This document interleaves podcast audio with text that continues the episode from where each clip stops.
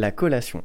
La collation, on peut en avoir besoin, notamment lorsque l'écart entre nos repas est trop important et qu'on arrive au repas suivant en étant affamé. Par exemple, dans la matinée, c'est souvent indiqué pour les personnes qui se lèvent très tôt. Et malgré un petit déjeuner suffisant, arrivent tout de même au repas du midi en étant affamés. Dans ces cas-là, il est bien entendu conseillé de mettre en place une collation. Dans l'après-midi, souvent beaucoup de personnes ont besoin de prendre une collation l'après-midi, tout simplement parce que l'écart entre le repas du midi et le repas du soir est souvent trop long. En général, plus de 6, 7 à 8 heures entre les deux repas.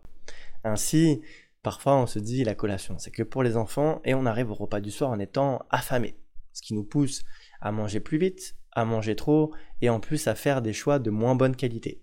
Ainsi, de mettre en place une collation va vous permettre de mieux répartir vos apports en énergie sur la journée et de mieux contrôler votre sensation de faim et de faire des meilleurs choix au moment de votre repas. Ainsi de préserver un poids d'équilibre tout en ayant suffisamment d'énergie pour vos activités. La composition. La composition de votre collation va dépendre de votre niveau de faim et des activités que vous avez prévues, dans la matinée ou dans l'après-midi. Le niveau 1, c'est le niveau de base, une collation minimum, une portion de fruits, tout simplement. Bien souvent, pour beaucoup de personnes, ça suffit. Le niveau 2, on rajoute un élément, soit par exemple une portion de bonne graisse, soit une portion de protéines. Ça peut par exemple être une pomme avec une poignée de noix, ou par exemple une poignée de cerises avec un fromage blanc. Le niveau 3, on rajoute encore un élément, en général des féculents. Ça peut par exemple être une tartine avec un petit peu de miel et un petit peu de beurre et une portion de fruits frais.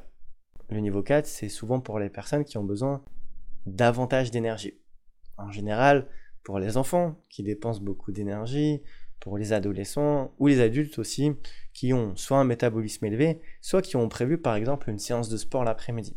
Du coup, c'est les quatre éléments, une portion de fruits frais, une portion de bonne graisse, une portion de protéines et une portion de féculents.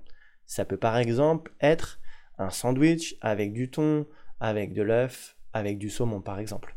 Je vous invite à consulter le texte en description qui vous apportera de nombreuses idées de collations équilibrées à mettre en place dans la matinée ou dans l'après-midi.